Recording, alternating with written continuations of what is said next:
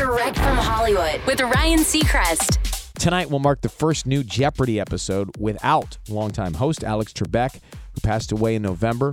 Former contestant Ken Jennings, who owns the longest winning streak in the game show's history, will serve as its first guest host.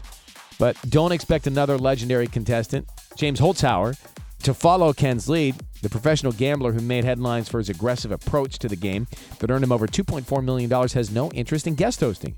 He tells the Seattle Times Given the pressure that's involved and anyone not named Alex Trebek having the job, I'm glad it's not me up there, but I think Ken will do the best job he can.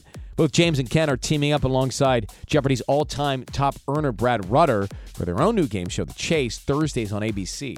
That's direct from Hollywood.